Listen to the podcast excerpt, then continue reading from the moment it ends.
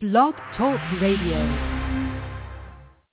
Hello and welcome to another episode of Lectures of Fallen Wisdom. I am Mike Trojan.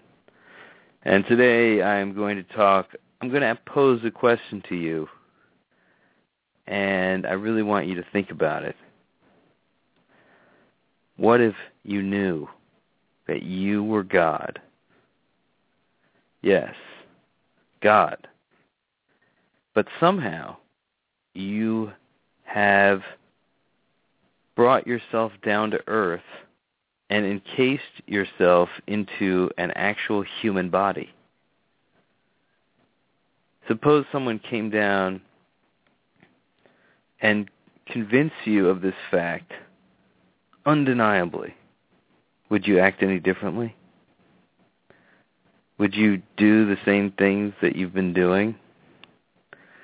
Would you, knowing that this world is actually your creation, your the virtual reality that you set up, and now that you've inserted your, and now that you know that it is your creation and that you've inserted yourself into it as a human, forget about why you did this, but for some reason this is the truth. How how would you act differently? What would you try to do to regain your godhood? What would you try to do to transcend this physical prison that you've encased yourself in? Because as you can see, you no longer have the powers of a god. So while you very well may be the creator of this universe, you are now just a member of it. You are just another human in it. But your spirit is God's spirit. Your spirit is God because you are the God. Okay, I'm talking about knowing this, understanding this. And you really have to ask yourself, how would I act if I knew this? Wouldn't you just be working tirelessly to figure out how to regain your godly power? Wouldn't you be figuring out also, would, wouldn't any thought of doing something wrong or something petty or or something I don't know beneath your god godliness uh wouldn't the thought of it just become repulsive at that point? I mean this is your creation. Why would you do anything to abuse it? Why would you ever cheat anyone? Why would you ever lie to anyone? Why would you ever try to do anything small-minded and greedy you are God. You are the God. You are the only God of this universe. Now, the reason I had you do this thought experiment is because this is the facts, is what you are. And I'm here to tell you that you created this podcast. You created this world. You created everything around you. And you are God. Everyone worships you. This whole world is held together by your breathing pattern. And you'll notice that when your breathing pattern is bad, that chaotic things will happen. Shootings, random stuff. Stuff you'll see on the on the news, earthquakes. It's up to you that when you hear about these things to understand that you are the God going off the rails and not holding his universe together. It's a very interesting way to think about it because you can imagine essentially that being this God now that finds itself encased in flesh, you would you try to figure out a way to rise above it, to try to figure way, figure out a way to exercise your God spirit, but within the confines of a physical body. And, you know, before when you were just the God and you were not encased in the physical body, obviously you had, you were omnipotent. You could do whatever you wanted. And the question is, can you? And maybe you just did this to test yourself. Maybe you did this because you were bored as God.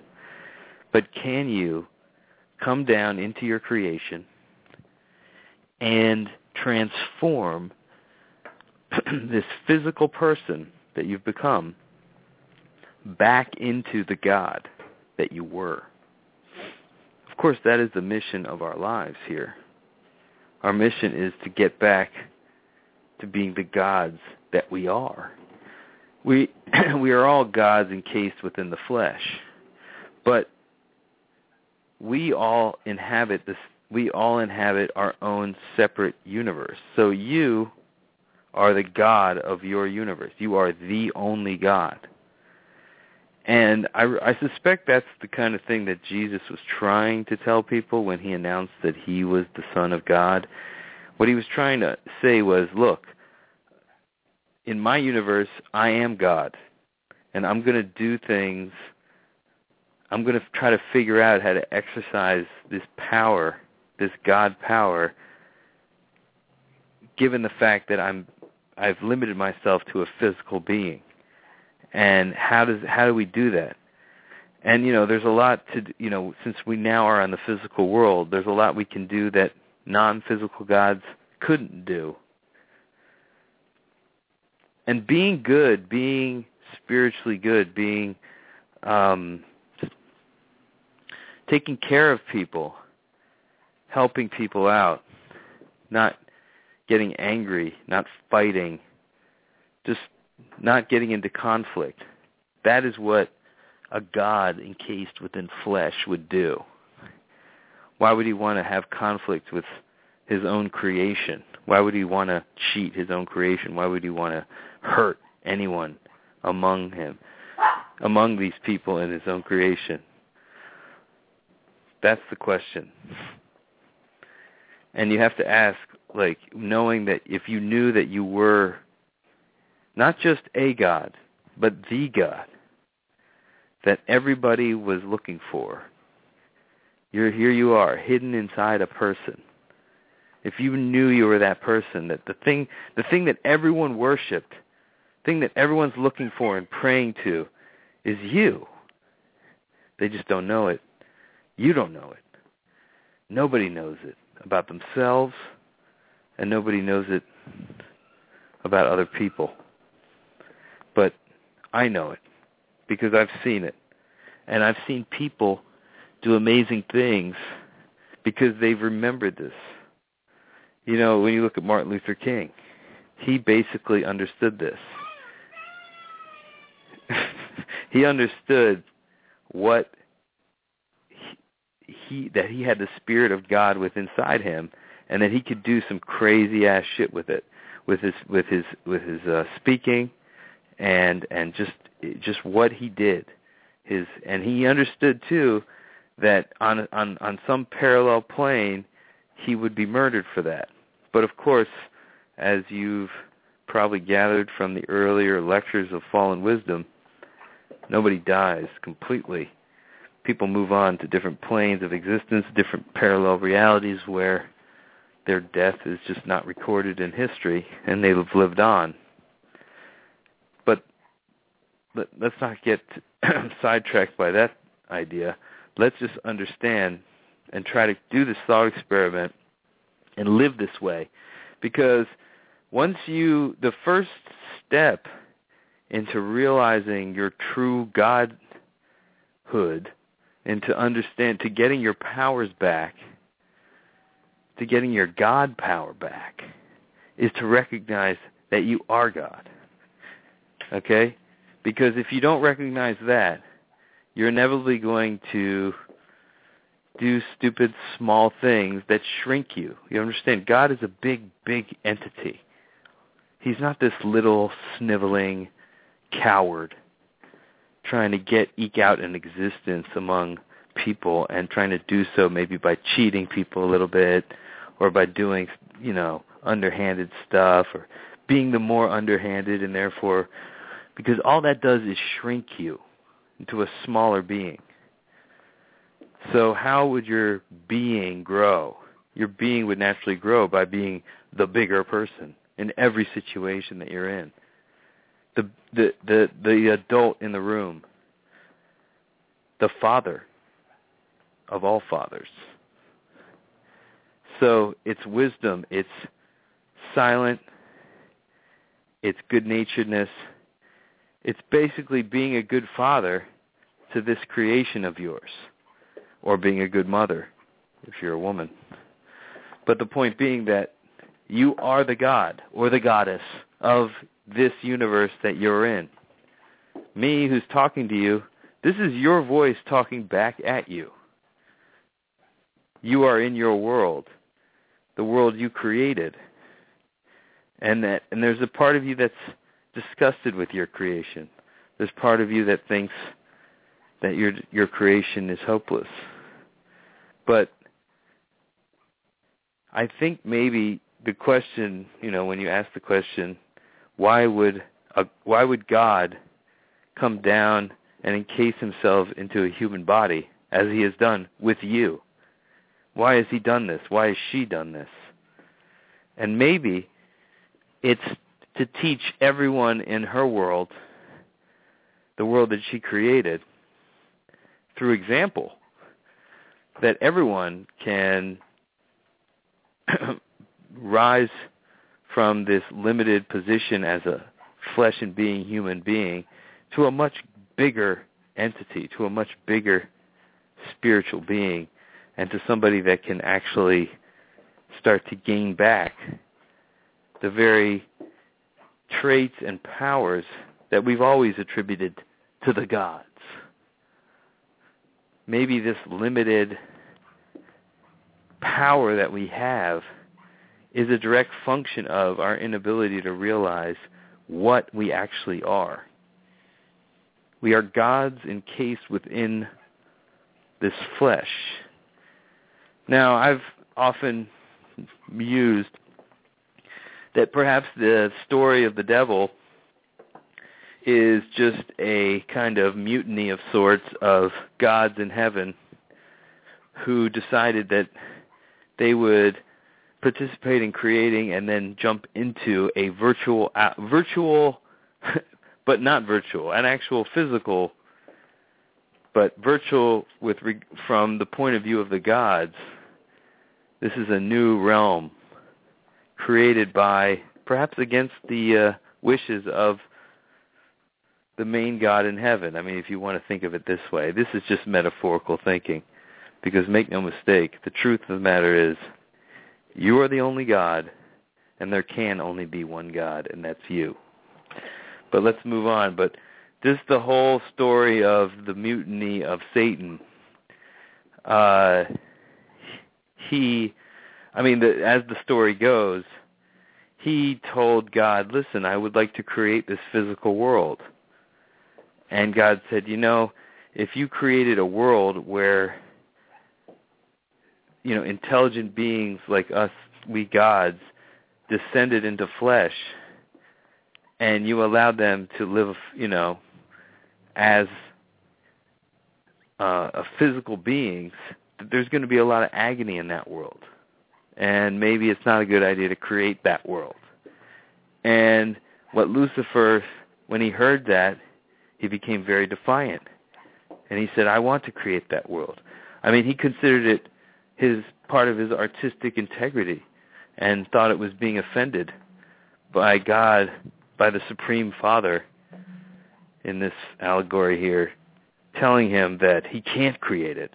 So he decided, you know what, I'm going to get some of my uh, fellow travelers here in the uh, kingdom of heaven here, and we are going to create this world, and we are going to descend into it and we're going to go play in it. And I think it's going to be a great world.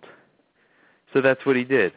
Against the wishes of the supreme God, he went down, he created a physical world, and yes, it had many joys and many great things and many beauties, but it also had a terrible dark side. And that dark side gave that dark side gave it the name of hell. So yes, under that allegory, this land that we're living in is actually the hell created by Lucifer. because it's a world that is imperfect. It's a world that God knew that if it was created would be an agonizing world. It is also a world where God knew that if it was created he could have no effect on it. Him being a non-physical being, yes, he's omnipotent, but once you set into motion physical objects, physical beings, an object stays in motion without the hand of God. You know, it's just a matter of physical laws at that point, and he can't stop physical laws because he created them to be non-stoppable. I mean, that's just part of the the equation. But you have to understand that once a physical world gets built, the non-physical God, the only way that he can influence that world is to descend into it. And some say the ministry of Jesus is that attempt of ascending, of, of descending into the physical world, or at least God sending his son. But make no mistake, that's where all the paradox of Jesus Christ comes from, is the fact that it is God who has descended into the physical world. Because maybe it got created against his wishes by a renegade son of his, and he seeks to rescue it, and he knew he could have no effect upon it, or she knew she could have no effect upon it unless she descended into it, because just watching was too painful. Just looking down upon it and not being able to stop the pain from this disaster or that disaster, the fear, the, the, the, the horrible dark side that any physical world is going to have to give rise to, he decided that he would go down into this world. And I'm, when I say he, I'm talking about you, listener. You decided that you would come down into this world and show everybody that what they forgot, that they're all gods encased among flesh.